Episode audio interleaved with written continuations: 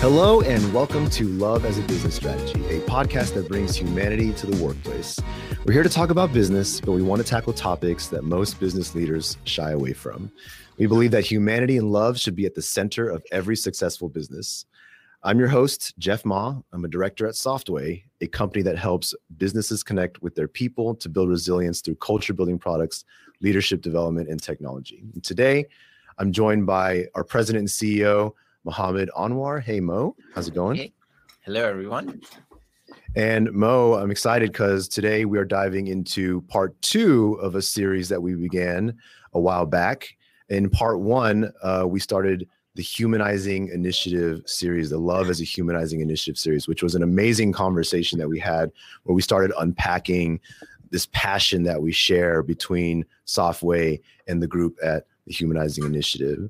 And, you know, we were just diving into that there's a better way to do business, right? And to lead teams, to work together is an awesome conversation. So I've been really looking forward to this follow up here. And I'm excited to have another opportunity to chat with this group. So without further ado, I'd like to welcome back the four co founders of the Humanizing Initiative Dr. Shaista Khilji, Jason Smith, Mia Amato Caliendo, and Zoe King. And uh, uh, rather than having all four of you just be like, oh, hi, and just like blurt into the microphone, I thought I'd just insert some icebreakers so you each, each get a chance to um, to get let everyone get to know you. And um, Mohammed, I'm going to start with you though because that you know there there are guests and we should be gracious. So go for it. I have not read these. I'm going to open up the envelope uh, figuratively. Mo, what are you most looking forward to over the holidays? Sleep. I want to sleep. yeah, Fair it's uh, it's it's it's something I love doing. Um, I just have to make sure that you know my kids though they wake up at the same time every oh. day, no matter mm. when DST kicks in or not, or weekend or not. So that's the only thing I gotta navigate. But otherwise, I'm looking for sleep. I feel that, man. All right, we're moving over to Shaista. Are you ready? I am ready, and I love sleep too. And when you have little kids, it's very hard. I hear you, Mo, completely. Every yes. morning, five thirty in the morning. I don't know how five thirty. There you go. okay. and last night, last night I finished at nine p.m. too. Um, yeah, I I would say downtime. Uh, you know, sleep, some downtime uh, I am so looking forward to working on some papers, which have been sitting on my desk for some time. Uh, since the semester is coming to an end, uh, I'll be finished with grading. I'll have time, no meetings. I'll be able to focus on some writing. So I'm looking forward to that. Awesome. That's great.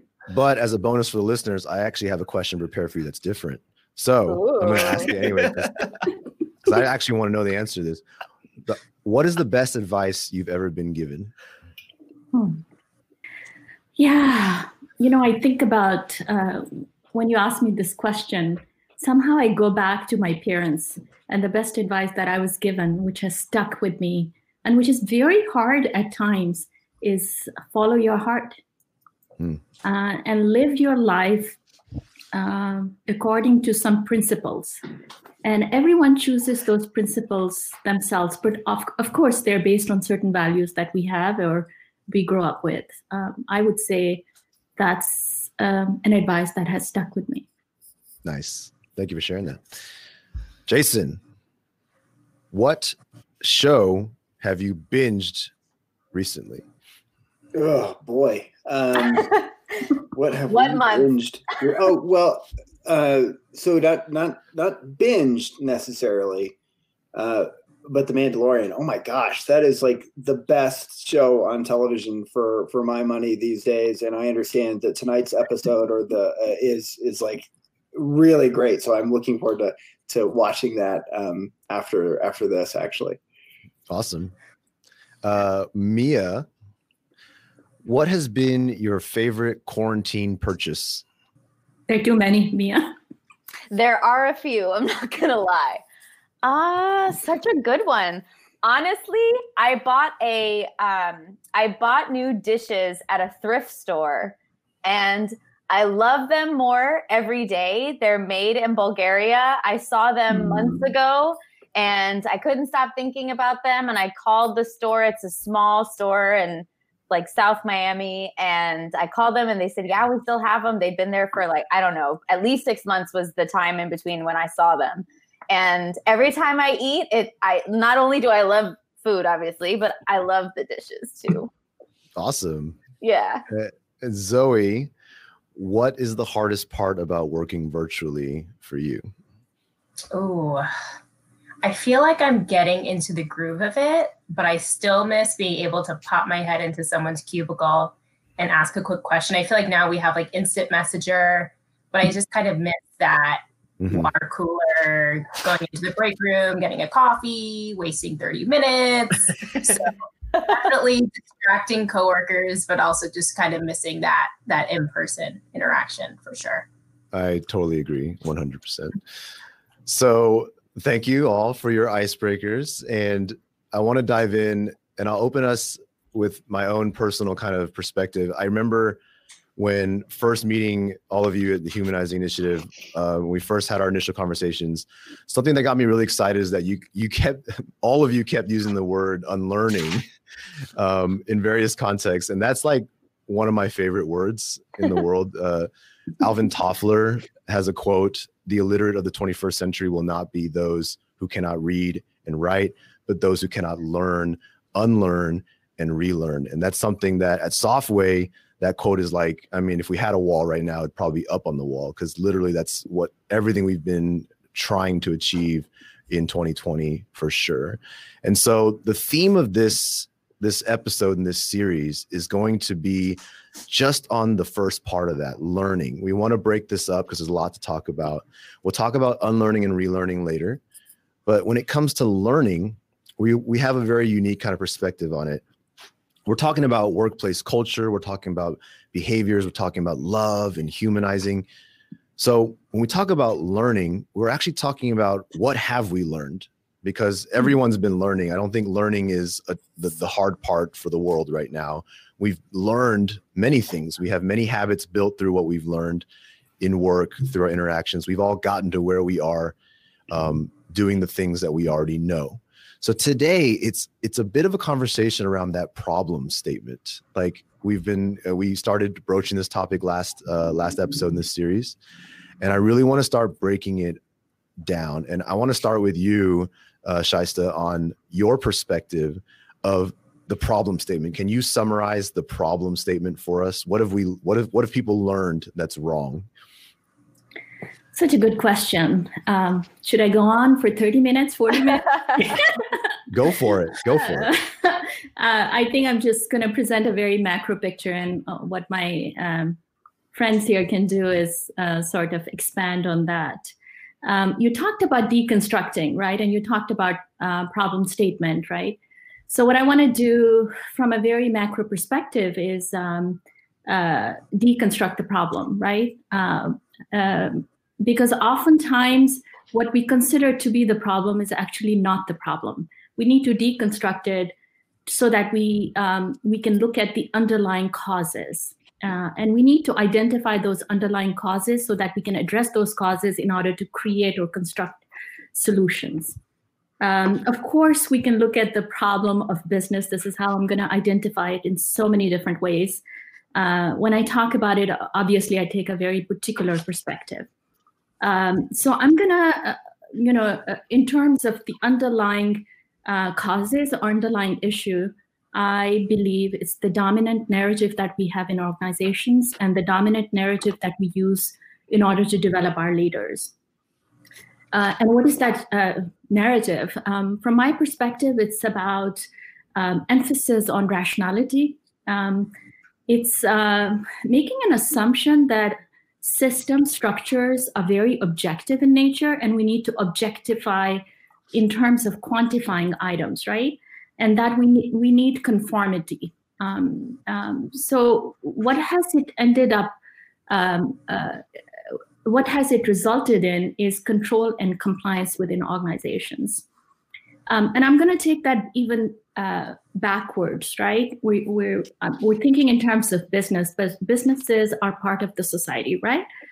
and uh, you know somehow we've come to believe or we've convinced ourselves as leaders um, that um, uh, business the purpose of business is to serve shareholders and is not to serve the society so we've removed the society from the business and we've tried to create these systems cultures structures that are very objective we think are very objective we think are very very rational and the problem with that approach is that whose rationality are we talking about?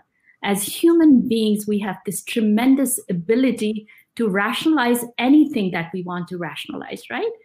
So um, we've ended up in a place um, uh, that um, you we, with an illusion that organizations are like machines, and we need to maximize efficiency and we need to maximize results.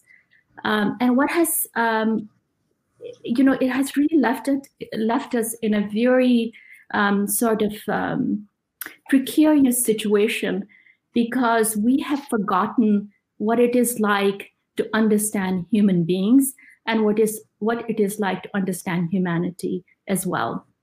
Um, so I'm gonna sort of stop here, uh, uh, but you know, uh, going back to the problem statement, redefining it in terms of the balance, right? we need to maintain a balance in terms of um, uh, you know if there's purpose uh, if there's profit there's also purpose right if there's rationality there's also foolishness um, if there's inclusion uh, there's also control if there's control there's also inclusion so really we need to learn to balance different approaches in order to um, understand the complexity of human experience and in order to also centralize the human experience in our understanding of organizations, in our understanding of business as well. And we need to understand that organizations exist within the society. Their purpose is to serve the society as well. Profits are important. I'm not saying they're not important, but also this idea of stakeholder, this idea of um, existing so that you serve the society is very important as well. Yeah, and Jeff, I'd love to just add on that because I don't know how far we will go back, and I know we we all have some opinions about how far to go back. But even if we were just go back a couple decades, this comes from you know Milton Friedman in the '80s won a Nobel Prize in economics, and it was really about how shareholder value is really the only thing that you need to focus on and that's really a part of how we've created what success looks like in organizations. Was there what was there a time before the 80s then that that, that this was not an issue? Like I'm curious, is, is this is this how the system is designed from the get-go? Is there is this a slow change to where we are today? No, I think this is a, a, from my perspective, I think this is how we've structured our economies. If you go back to economics as a discipline, who said that uh, economies um, are all about efficiency and production. Economies are made by people. Economies are also composed of cultures. Economies are also composed of human motivation. And in the process of really uh, establishing economics as a discipline, which many economists are talking about now, we have completely forgotten um, the other side of this equation, the other side um, of this very, very important um, dilemma that we're faced with in societies these days. And uh, you know, just to finish my thought, you know, as we, um, as you know, leadership scholars and management scholars and organizational scholars or practitioners, uh, you know, when we started working on our discipline or the growth of our discipline, we started mimicking what was happening in economics. We borrowed heavily from economics, and consequently, we started developing leaders or focused so much on efficiency, focused so much on results, focused so much on shareholders, and we completely forgot that we also have uh, um, responsibility towards our stakeholders, towards the environment. Um, we ended up creating systems um, that are only serving a few are not serving everyone within the society. Mm. Well said. Zoe, uh, I'm gonna pretty much pose the same question to you, but I actually just I want your take on it specifically from the angle of like, how would you pose what's wrong with what we have learned as a society? What is what what is Like, can you define that in your perspective? Yeah, and I'm going to borrow a quote from um, Shaniqua Golding. She wrote uh, a Medium story kind of surrounding um, the uh, demonstrations around George Floyd's death. And she had this quote, and it has stuck with me ever since. And she said, When did we decide that professionalism um, equated to a divorce from our humanity?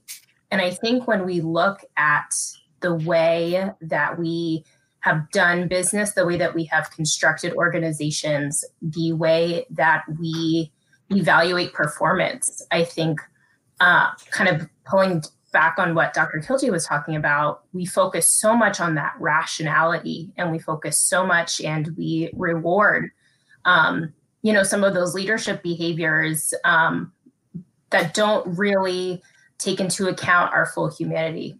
And I think, you know, what we've done is we've taken that human piece out of the workplace. And in doing that, I, I think that that's what we're seeing with with employee burnout. Um, this really awesome organization, uh, WorkHuman, did a work study uh, survey, and they surveyed um, over 2,100 employees, and they found that over 54% of them uh, reported having burnout at some point over their career, uh, and that was taken just last year. So I can't even imagine what those figures are going to look like this year. And I think a lot of that comes from um, sort of this performance of uh, you know showing up to work and not necessarily um, you know being able to show up as your full human self and i think that you know we could look back at uh, you know performance evaluation and you know what are those leadership behaviors that we applaud um, like dr Khilji said rationality um, strength but what are those kind of softer skills, emotional intelligence? How do we start to build those into our systems so that people feel like they can kind of show up to work and and maybe they aren't strong that day. You know, maybe they they need to bring their humanity, maybe they're a caregiver and they they need to bring that self that side of themselves to work that day. So I think it's, you know, us kind of needing to really reckon with um, how we have evaluated strong leaders and how we have evaluated success and where we have not incorporated you know the full spectrum of humanity kind of within that conversation. I think to add to the burnout um, situation that you mentioned i think what's happening in the corporate workplace today is also moral injury people are mm-hmm. not just getting burnt out by doing the same amount of same type of work or long hours of work but people are faced with moral injury when you see your coworkers being laid off while the mm-hmm. uh, c-suite is getting rewarded bonuses the same time you know you're you're laying off thousands of people and you're witnessing all of this you're seeing this and then you're seeing issues in the healthcare uh, vertical where practitioners in the healthcare field are having to witness people dying with COVID, for example, and they know that uh, the situation that has led to this is a failure on the part of you know how we've handled those crises or corporate uh, greed at times has leads to operating the way you do and it leads to issues.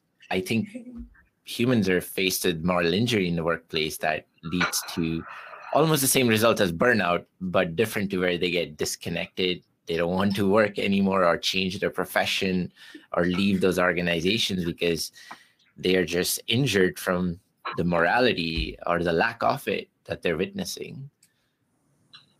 And I want to dispel a myth here, right? The distinction we have created between the hard and the soft. The hard is what's easy to obtain because it's objective you know that's an assumption we've made. And then soft is something we can dismiss because we don't think it's important. That's the kind of culture or those are the systems that we operate in. But you know if you just uh, sort of shift your lens and think about human motivation human experience happiness well-being dignity this is real hard work so if you shift your lens, I don't think these are soft measures the way they are expected to be. I think this is requires an immense amount of hard work every single day for for a leader who wants to be responsible, a leader who cares about morals, ethics, ha- lives by certain principles.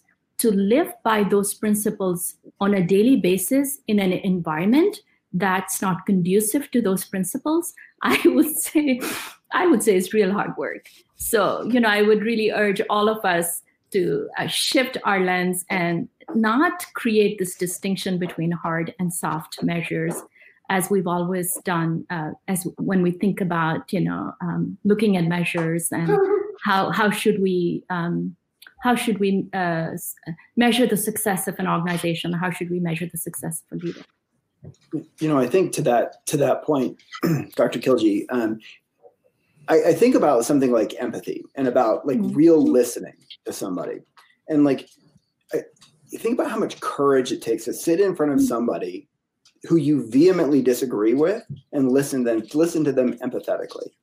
Um, one of my I don't know if we're allowed to talk about other podcasts on this podcast, but one of my favorite podcasts um, is by Alan Alda. It's called Clear and Vivid, and he has a lovely quote about empathy, uh, and it is um, it is that if if that if you're really listening to somebody, you're opening yourself up to being changed by them, and even coming out of my mouth, I have a little bit of a reaction to that because there's mm. something I'm holding on to about being right or about being strong or about being whatever. But like the soft skills to me are the are the hardest skills and take the most courage to bring out into the workplace. Mo, I feel like we we at Softway have I mean I don't even know where to begin with that exact struggle of um, you know coming into 2020 we knew we wanted to make a big change even before um, all the pandemic situation, but then the pandemic forced our hand, and we knew we wanted to take this chance to really push hard on all the things we believe in, really have a revamp. And man, it's been a rewarding year, but it has been hard mm-hmm. to do the soft things. It's been hard to really live um, everything we we we because we're so because we're so human, right? Yes. And and you know you can you can you know, bust your ass for two weeks trying to do everything right, and you'll have one person take something the wrong way and consider your intents to be bad and all these things and you're you're sitting here wondering why why and this is where that this is where that problem statement comes back in where I feel like I have learned somehow through somewhere in my career that wouldn't it just be easier to just forget all that and just get the work done and just um, you know why do i have to jump through these hoops to make people happy when when really this is a job this is like these types of thoughts if i'm if i'm honest will pop up because it's the easier way out. Like i want to be done with the problem and that is the way out. Um sorry someone say something.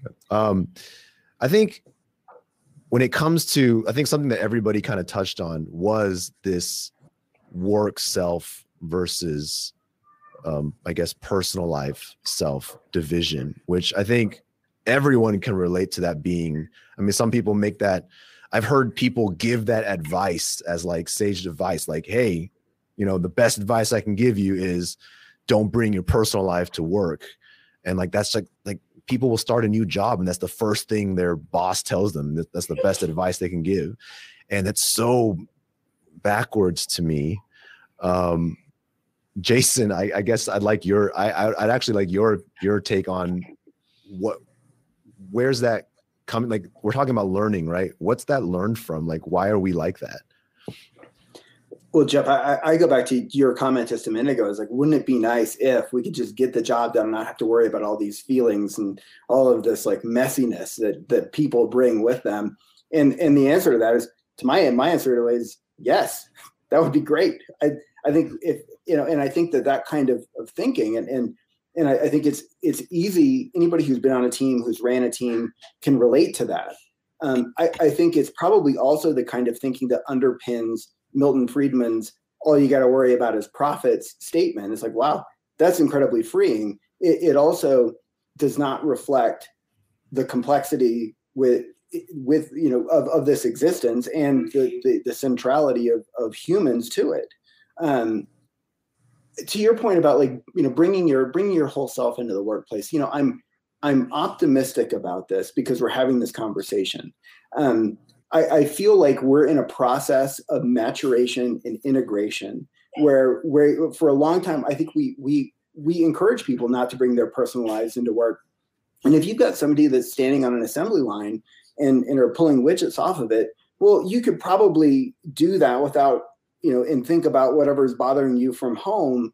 But if I'm at work and I'm you're expecting me to be creative or solve complex problems, there's a very different type of things that is that is happening there. And and I think that, you know, we we have to be able to to take to create an atmosphere where people feel supported enough to be able to talk through these things and bring them into the workplace.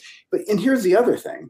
The only thing I can bring into work is my whole self. I, as far as I can tell, I have never been able to check anything at the door. Nobody's ever offered me a coat closet or something where I can stow my junk. so let's create some systems that actually account for it. That's such a good point. I love the way you put that. what? Yeah, so, um, oh, go ahead, please. So I was thinking in terms of how, you know, going back to the same um, problem that I was uh, considering earlier on, you know, we have this tendency um, as a society to co- compartmentalize everything, right? And we have this uh, um, also tendency um, to engage in binary thinking, either or approach, right? Either you can do this or you can do that, right? And I think that's problematic at many levels. But since you asked this question about your whole self and dividing that into professional self and uh, personal self, um, I think it has definitely, um, it's definitely the result of that compartmentalization that we value so much as a society. Um, when we develop these structures, systems, economies, organizations, um, we decided someone someone decided um, that we want people to bring only their professional selves because we don't want to be engaged with that messy stuff, that messy personal stuff. So when you walk in the door, you're going to check your personal self outside, and then you're going to walk in with your pro- professional self. And it's become so deeply embedded, so deeply entrenched in our ways of thinking um, uh, that it's very, very difficult for organizations to support your whole self. Um, but I also want to be a devil's advocate here because though I actually wrote a blog on it fairly recently, um, and I want to be a devil's advocate right now uh, because if you think about this problem, um, for someone who wants to bring their personal self to a, an organization whose culture doesn't support that personal self, it's going to be very problematic uh, that person is going to meet with a lot of resistance. Um, people, you know, from a diversity, equity, inclusion perspective, uh, when uh, we bring our personal self to the organization, uh, we're oftentimes uh, faced with um, biases, um, and we're oftentimes judged by others. So even if I wanted to take my personal self to work, because it's very hard for me to leave it behind, the organizational culture doesn't support it. Uh, so whereas this idea of you know bringing personal professional self is an important one, and I think that should be the case. But in order for us to get there, we need to change the cultures of the organization where it can be supported. That's so well put because I feel like when we talk about learning and unlearning, which we'll cover, um, it is really talking about that organizational level and that culture level because it's much easier to unlearn in within an individual something that you've that you've built up, even though it can be difficult. Um, the real challenge is is changing that entire environment that is preventing anyone else from learning and relearning in in in the new way. Like I think the way you put it there really strikes me as important to understand when it comes to this is that you know if you have if you walk into a room if you're the type person to leave your personal life at the door somehow but you walk into a room where everyone is comfortable and sharing and warm and welcoming and i mean it it won't take more than you know a day or two to start bringing yourself to work. And that's that's something really magical to kind of imagine. And i think we can all kind of imagine that situation. Unfortunately many of us have never seen anything close to that when it comes to a professional environment i have a question for anyone here is why is it that the decisions that are made in the corporate workplace today um, so easy to justify layoffs or you know decisions that are focused on profit over people and and such like any insights? Of what what have you learned through these years of building our economies and our workplaces that has led to this point um, because I, I look at it as especially what's happening now with covid crisis is it's a humanitarian need. This couldn't be a better example of when we need more of our humanity and yet we see organizations corporations um, making uh, decisions around laying off people at the sight of you know reduced profits even so what, what is your take on that how did we get here why are we here and how do how do we how do people in positions of power make decisions so easily um, at the cost of humans and their jobs Mohammed, I'm curious, have you ever listened to the podcast 1619? I have not.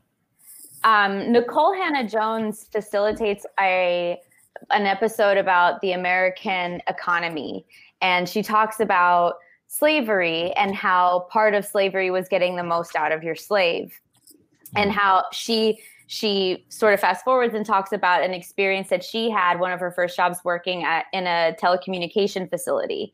And how just like as a slave you had specific quotas and if you didn't meet those quotas you were violently beaten. So there was an element of fear instilled. And when you were and as she was working in a telecommunication facility at a call center she had also a quota. And if you know your quota was sort of based on what your productivity was the prior week. So you didn't want to like exceed that because then you'd be sort of expected to exceed that the next time. And so i mm-hmm. think what has happened and what what is discussed in this podcast among many other things that's been that's really interesting i encourage you to listen to is we really think about what how can we get the most out of that person? And i think that that is a, a core issue that addresses the question that you asked. And how are we getting the most out of this person? If we're not getting the most out of this person then we're going to move move on right? And i think that you know mass layoffs in a time during a pandemic there's a lot more complexity that goes into that. And i can't say that that's the you know the sole reason for why those things are happening. I think it's a, a lot bigger of a of an issue. But when you think about as you mentioned you know ceos taking bonuses during that time you think about how when like if you go back and you look at slavery and you saw how you know all of the slave owners grew incredible wealth from the work that the slaves were doing and not just the slave owners but the entire country grew incredible wealth because of cotton. And that all went into a very specific group of people that were able to attain that wealth. And i think that that has perpetuated or you know sort of evolved as time has gone on into organizations. Interesting. And i would also sort of describe that as the result of these um, if look if you look at organizations as systems which they are um, they inherently perpetuate inequities. So this idea of the ceo uh, uh, serving shareholders um, and your compensation being tied to um, profits or shareholder wealth. Um, and uh, not really serving the society and not really serving um, the employees or other stakeholders. Um, it has ended up perpetuating uh, inequities both inside as well as outside the organization. And then there's this idea of elitism as well, right? Uh, CEOs today probably make 280 times more than an average production worker. 30 years ago, they made probably 100 times more than an average production worker. Um, so I think what we've witnessed um, over, uh, particularly I would say the past 20 years, is an acceleration of um, those inequities um, that we ourselves, um, as individuals, as societies, have um, have developed, um, have promoted, but now we're at a stage. We look at COVID nineteen, and we hope that is a wake up call. Um, and I, I, I hope that too. Uh, but I don't think COVID 19 is the problem. The problem is the inequities that continue to exist within our systems. What COVID 19 has done is just made us more aware of those inequities. Mm. Got it. I I I hear a resonating kind of tone of like when I'm I'm thinking around the terms of what have we learned to do to get to today? Like how have we learned these habits and these these standards that that exist? And I keep thinking of the word fear because to me it seems that that's the tool that is consistent amongst these examples we're giving. It's the fear of um, it's that fear that's being used as a tool to drive results and outcomes. Even if it's not like this fear mongering kind of fear but more just like you know fear of retribution fear of losing your job fear of not getting that promotion fear of of being judged all these different fears um, it's what makes you like hate going to work. Like if you if someone doesn't want to wake up to go to work it's because they're afraid of walking that door and what they have to deal with. They're afraid of not being able to deliver and the pressure and all those things that comes from a source of fear. And that it's really standing out to me as one of the key things that have been learned as the right way to do things. And and mia when you're giving your example it's just it's like yeah it's just standing out to me that that fear's there. And it's not so much that that was the right way to do things in the beginning. I think it was just the easy way to do things in the beginning.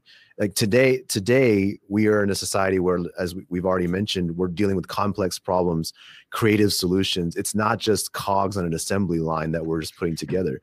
If that person has fear, it's not going to change your results and your outcomes in theory. So that's that's how the industrial revolution came up with the entire structure of how companies should be built. Right? You have an assembly line of you know 100 workers.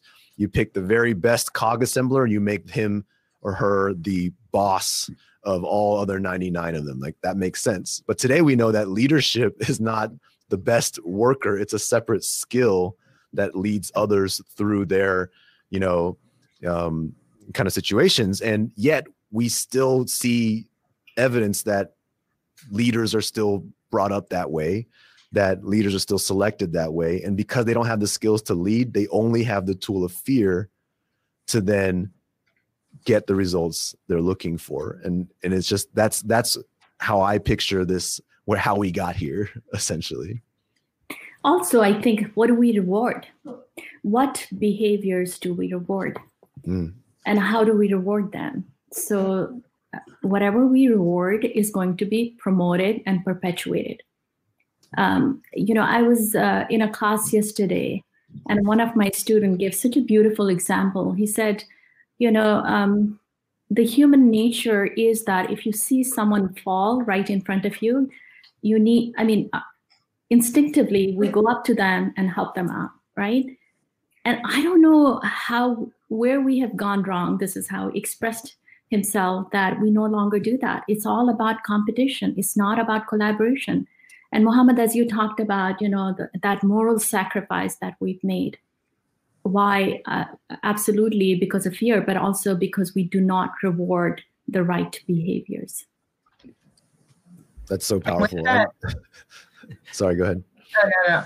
I, I think too with that, Dr. Khilji, I'm thinking about like, uh, you know, organizations. What are the organizations that we recognize and that we herald? Mm-hmm. Um, you know, I think what we recognize as success for a business is profitability. And, mm-hmm. you know, I think, you know, innovation here or there, but I think at the end of the day, it's, you know, what is the the company that is making the most money that is um, you know has the um, you know the most profit least amount of overhead and i i really i do think i i think a lot about these organizations that are trying to build in sustainability practices and are um, you know diversifying their workforce and are trying to kind of do business the right way. Um, but i still think that we you know kind of as a culture are lagging in truly recognizing those organizations. And i, I think that there is a um, sacrifice inherent there. I think a lot about amazon and the fact that you know we can order something and depending on what it is you could get it that day you could get it in two days.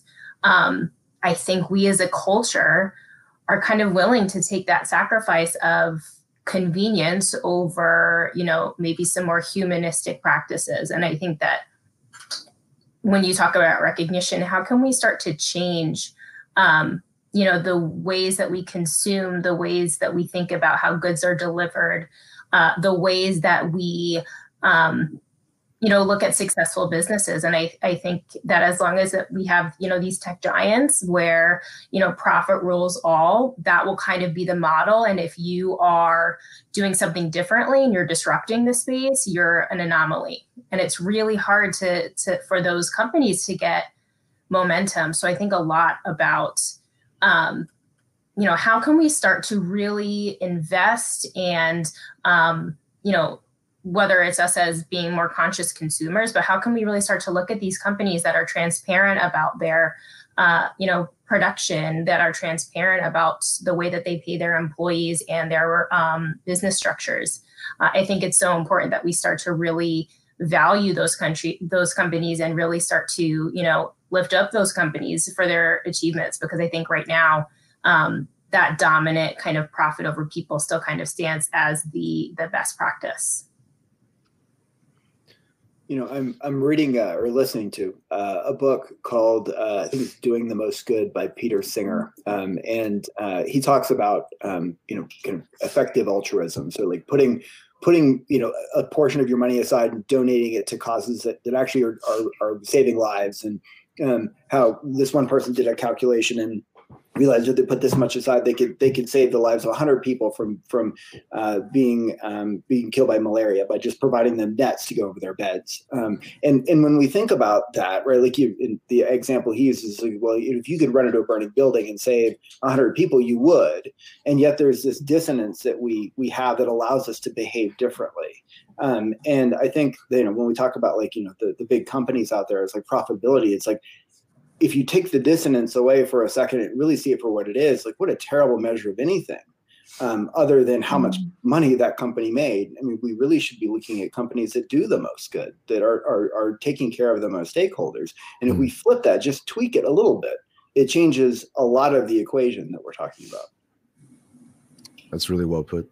I, I'm still stuck on this concept of reward because it it, it's all connected. When you have these businesses that are only focused on that objective, their rewards reflect that. And I and I think of some of the the corporations that come to mind when I think of problematic cultures, and I try to identify right now what is their reward. Kind of a common thread is that they treat being able to work there as the reward, and everything else is a punishment. So you either live up to it, you you made it. So and, and, to me that's like the people that i interact with and see i see them working in ways only to not be fired mm. or only only to not stand out nobody is you know they might have an idea for an amazing new product or something that could really help people and really improve the business but they're not going to speak up because if they make noise if they make waves they risk losing the reward of just being part of this machine. And I think it's really powerful to think of rewards that way because it, it, it, seems problematic in and of itself right now that that it seems like hey you know we want we're growing so let's just keep upping salaries because just working here our salaries are just you have nothing to complain about what right do you have to be unhappy when you make this much money go home and enjoy it and come back tomorrow and suffer some more. So that that's just what stood out to me from that. Well, there's that fear again.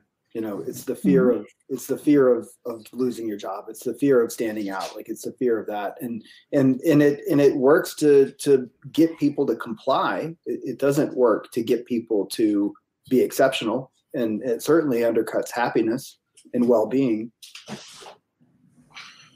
and that balance that is so important for our well-being whether it is the balance between professional self and personal self or it is the balance between living my life for profits for money or for purpose right Mohammed, I know you're not going to like this, but uh, he, he doesn't like to brag on himself, but I want to brag on him a little bit. I, I'd like you to, could you share just a little bit about what Softway, when the pandemic hit, uh, earlier this year, and we we you had a decision to make in terms of how to handle that and what to do with our financial situation and the employees. I think you had a really tough decision to make, and I was hoping you could just share a little bit about what we ended up doing as an organization. He's already uncomfortable. Uh, I don't know which point you're referring to, so I'll try to see where you want me to go. But um, so when we were uh, up with the pandemic this year, we lost uh, 80% of our commitments and projects mm-hmm. for the rest of the year. I had a staff of almost 200 employees, and I had to make a tough decision. What do I do as a business? Do we go forward with layoffs? Do we do I take all the retained earnings out and shut down the business?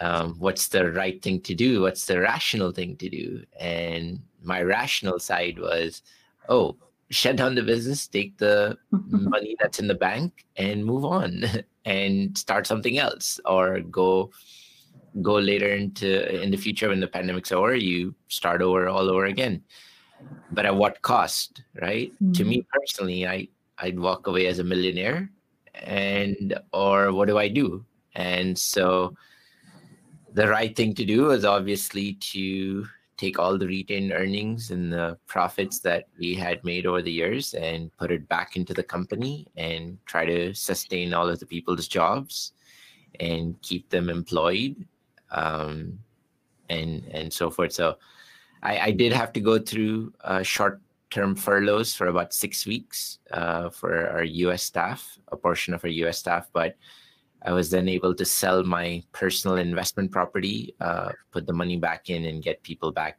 from furlough earlier. Uh, but those are all um, tough decisions when fighting rationality versus what's right. But at the end of it, I can tell you, I have no remorse. Uh, going into it, it was tough, but after fact, like I'm like I'm happy. I I feel like that was the right thing to do. And every business advisor, every other person out there, like, what are you doing? My banker is like, what are you doing? like, what's wrong with you? But at the end of the day, I couldn't uh, have that moral conscience to let mm-hmm. go of people's jobs and and especially now no health lose their healthcare benefits going into the pandemic with no chance of getting jobs or income and and make that easy decision i wouldn't be able to live with myself so uh, hmm. those are some of the tough things that uh, as a, as a business owner i had to come across during this pandemic I, I bring it up and again thank you mo for sharing and not just trying to brag on him but i bring it up for a point because you have to understand that you know softway isn't you know we don't have um, you know, shareholders. We don't have, you know, investors that we have to, you know, say like Mohammed essentially, you know, had control. The, he had every ability to basically take what was in there and go and do whatever he wanted with it and just say, you know, close the doors and say, you guys figure it out.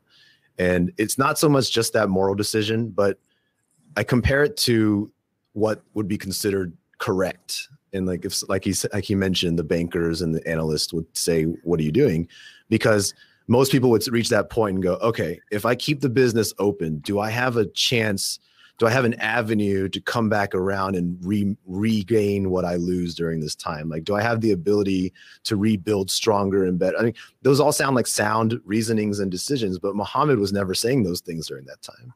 He was saying things like what are these people going to do? And how could I live with myself if if I'm like, what am I going to do with this money if people are, are struggling or suffering? And I think that decision point is something we've lost. I mean, I'm using extreme situation, but those type of situations happen all the time at mm-hmm. smaller scales when we make business decisions, when we make decisions to hire, fire, lay off, or even just assign projects and all these little smaller decisions. They're all driven by these these these very seemingly rational decision points and reasonings and yet there's always another way to look at it um, and I, am just i'm i'm sorry i'm just really proud of what um, we've been able to do since that and i actually drive i really push myself to do what i can to make sure that Mohammed feels like he made the right decision at the time, and and I think that matters too, right? Thank you. I, I can tell you at the end of the day, I don't think it's misaligned from making profits or mm, being Correct. successful in serving the purpose. I think it's not an either or. I think there's a way forward, which I'm sure we'll will uncover in our next episode, which is how you can have a balance of uh, serving purpose and serving all stakeholders and still have an opportunity to be a successful business and and make profit and and also serve your stakeholders as, uh, as uh, shareholders i mean so it's just a matter of uh, uncovering that. And that's my that's my belief and philosophy that if we take care of our people our society then there's a higher purpose for why a business must exist. And uh, we will find ways to uh, you know make profit uh, by doing what is right and not just always what is rational. Mm-hmm. Mohammed, that's so impressive. And uh, imagine or just consider not imagine consider all the sort of goodwill that you've created within your own company as a result of the decision that you made. And a lot of leaders uh, forget that because i've seen leaders during this pandemic laying off employees and saying well business is really going rough. It's really not doing well but not being creative and thinking about other ways in which they can um, in which they can be creative and find other solutions right so um, it's it's it's very very impressive. Well, thank you. So I'd like to round our conversation um, off with kind of a, a, a question to kind of really pull it all together because we all kind of agree that this is the problem statement. We agree that this is what's going on. This is what we've learned. So if it's so clear to us, why is there resistance to this approach? Why is it that um, other businesses are unable to embrace this or it hasn't you know where are we in this journey of trying to have more realization around this? I i think this is this is my opinion. Um, i think it's more complicated. I think it's more complex. I think if we're just worried about shareholders and profits that's very it's a simple equation. Um, and i think when we start bringing in human well-being stakeholders the environment um, all of a sudden this like all of a sudden the decisions we're making in this boardroom aren't just about what's happening in the building that we're in but they're about the community and they're about the you know the nation and they're about the you know the, the broader society. And um, that that is a complication that is necessary and makes things harder at least initially to get your head around I think the good news is, is that long term, if you if you if you move past that either or thinking and start to, to to see it that way, I think that there are major benefits for business and for people and for everybody else. I would um, add to that, and I think I said that before as well. I think it's the cultures that we've developed. Our cultures reward certain behavior, um, and because we uh, uh, promote certain values. Um, and change and if you don't demonstrate the behaviors that are expected or rewarded then you're faced with a lot of resistance. And i think this is what you have experienced um, as a company and something that we have individually experienced as well in our own organizations and also in creating this humanizing initiative as well is uh, going against the tide and um, changing the culture uh, because these values are so deeply embedded in our ways of thinking. Um, in order to change the culture, we have to change the values. And in order to change the values, we have to change our mindset as well. Uh, and it's not going to be easy work. Uh, but fortunately, there's so many people like us. We're not alone. In, uh, there are lots of, I think people are waking up. Uh, people are realizing um, that the culture that we have developed or the way we conceptualize and operate our organizations and economies um, is not sustainable. It's not good for human well being. It's not good for the planet. Um, and it's not good for individual sense of worth as well. Uh, I think uh, people are slowly, gradually waking up to the fact that we need to fix this system. And I think we've just tilted this scale. Like if we think about sort of the four drives of, you know, humanistic leadership and you think about the drive to acquire, the drive to defend, which sort of we share with all mammals, all animals, and then the drive to bond and the drive to comprehend, we have tilted so heavy on this drive to acquire. And I think you see these, you know, massive billionaires with so much money that not one person could spend in their entire lifetime hmm. and this incredible inequity. And is it a fear that oh i have to hold on to this? Or is it you know something else? Like they're holding on to it because they want to be able to protect those that they you know love care family you know whatever it is but i think that we've tilted this this imbalance to bring it back to that conversation. We've really put such an emphasis on those two things. And as humans those are really just part of it right? We can't ignore that. We do have a drive to acquire and defend but we also really want to understand and we also really want we're social beings. So that drive to bond is a, another equally important piece that we need to sort of rebalance. Mm. Mia, I think this moment really is kind of asking us to reassess the way that we've we've done things. I think that this whole year has brought so much to the fore, and I think what business leaders and I think what businesses are starting to realize is in such a competitive global marketplace, if we are to be innovative and if you are to you know disrupt spaces and um, kind of you know set your organization apart, you need to have that space for your employees to have that creativity and to have that that space to fail. And i think with that comes the irrationality and the messiness of the human experience. But i think as we kind of begin to shift this narrative and people feel like they can kind of show up more fully to work i think that they're going to be more creative they're going to be uh, more apt to take risk. And i think that those business returns and i think you know you'll see it in in product development and you know different ways that we're going to have to innovate in this new phase of life that you know we're entering into in 2021 i think it's going to be so important that we start to lead with these conversations in order for people to show up fully so that we can really tap into their full potential of creativity and innovation.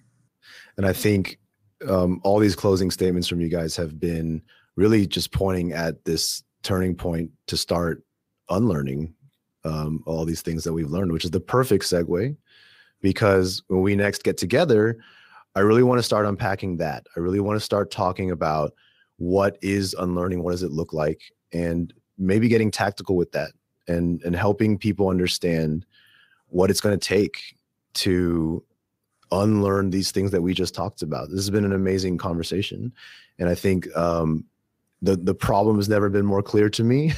um, but now I'm really anxious to talk about what we do about it. And so, the next episode, we're going to unpack and talk about unlearning and relearning um, better ways to do things and what that might look like. So, um, thank you so much to the Humanizing Initiative, Zoe, Mia, Shaista, Jason, and Mohammed. Thank you for joining as well. Uh, this is an, another amazing conversation. I, I, really look forward to the next uh, episode in this series. So, thank you all for for joining me today. Thank you. Thank you. Thank you for having me. Thank you. And to the listener, I really appreciate you tuning in as well. Uh, we post new episodes every Tuesday. So if next Tuesday you have something you want to hear about, please let us know.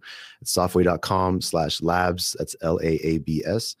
And if you liked it, please consider leaving a review and subscribe. So with that, I will bid you guys farewell and we will chat soon.